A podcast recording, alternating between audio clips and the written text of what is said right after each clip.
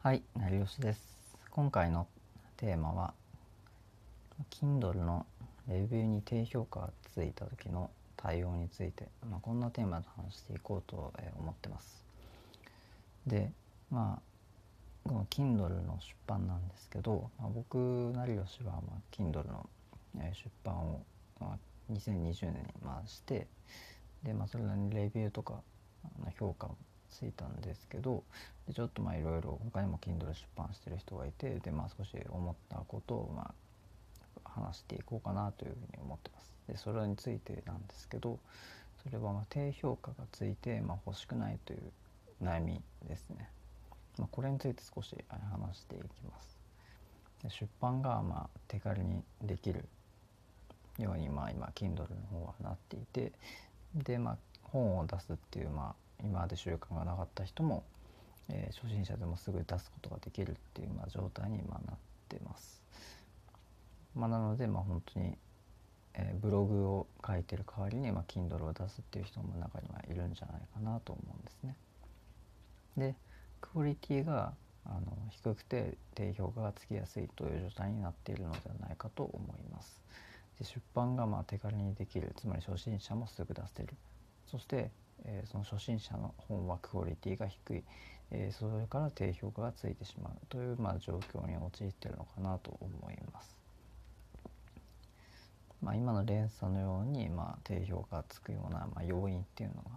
出てくるので、まあ、そういう悩みを抱えていく人も増えるっていうことなんですよね。でまあこれを解決する方法なんですけどえ Kindle のレビューに低評価がついた時の対応、まあ、これに関しては解決するにはギャップを消すことだと思います。で、まあ、どういうことかっていうとその例えばそのタイトルと内容で差が出てしまうことですね。思った内容と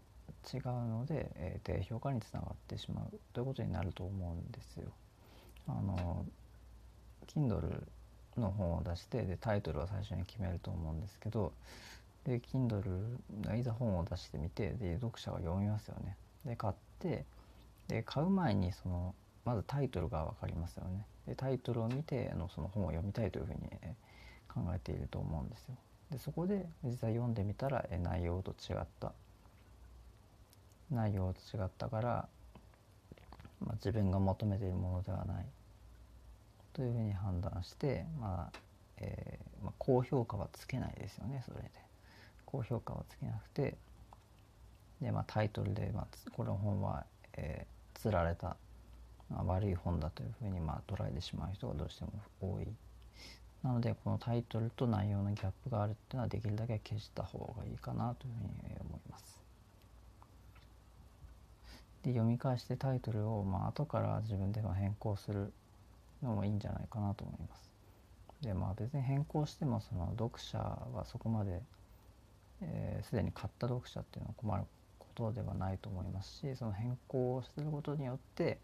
えーかえって分かりやすいタイトルになれば、まあ、読者にはそれはメリットがあると思うんですね。そのまた分かりやすいタイトルになることで、まあ、その内容と、えタイトルのギャップがなくなるということにつながるからですね。そうすれば次に新しい読者も、まあ、そこまでタイトルと内容にギャップがない読んでみて、まあ、その納得して、まあ、高評価をつけてくれるっていうことにつながるんじゃないかなと思います。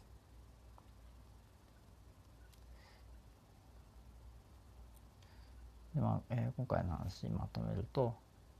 まあ、Kindle のレビューに低評価ついた時の対応ですね。解決にもまあギャップを消すことです。出版がまあ手軽にできるので、まあ、初心者も、えーすぐに出す。そしてクオリティが低くなって低評価がつきやすいという状態になっている。で読み返して、まあ、タイトルを後から変えてもいい。分かりやすいタイトルの方が、まあ、読者にメリットがある。まあ、ということですね。でまあ、今回は、まあ、Kindle の話をしてきたんですけどでもしもなんかそのライティングに関して、まあ、改善したいのであれば、まあ、過去にライティングの話っていうのも、僕はしてきたんで、まあ、そちらも聞いていただいた方が、まあ、より理解は深まるんじゃないかなと思いますしブログとかでも応用できるんじゃないかと思います。で今回の話は以上になります。最後までご視聴いただきありがとうございました。ではまた。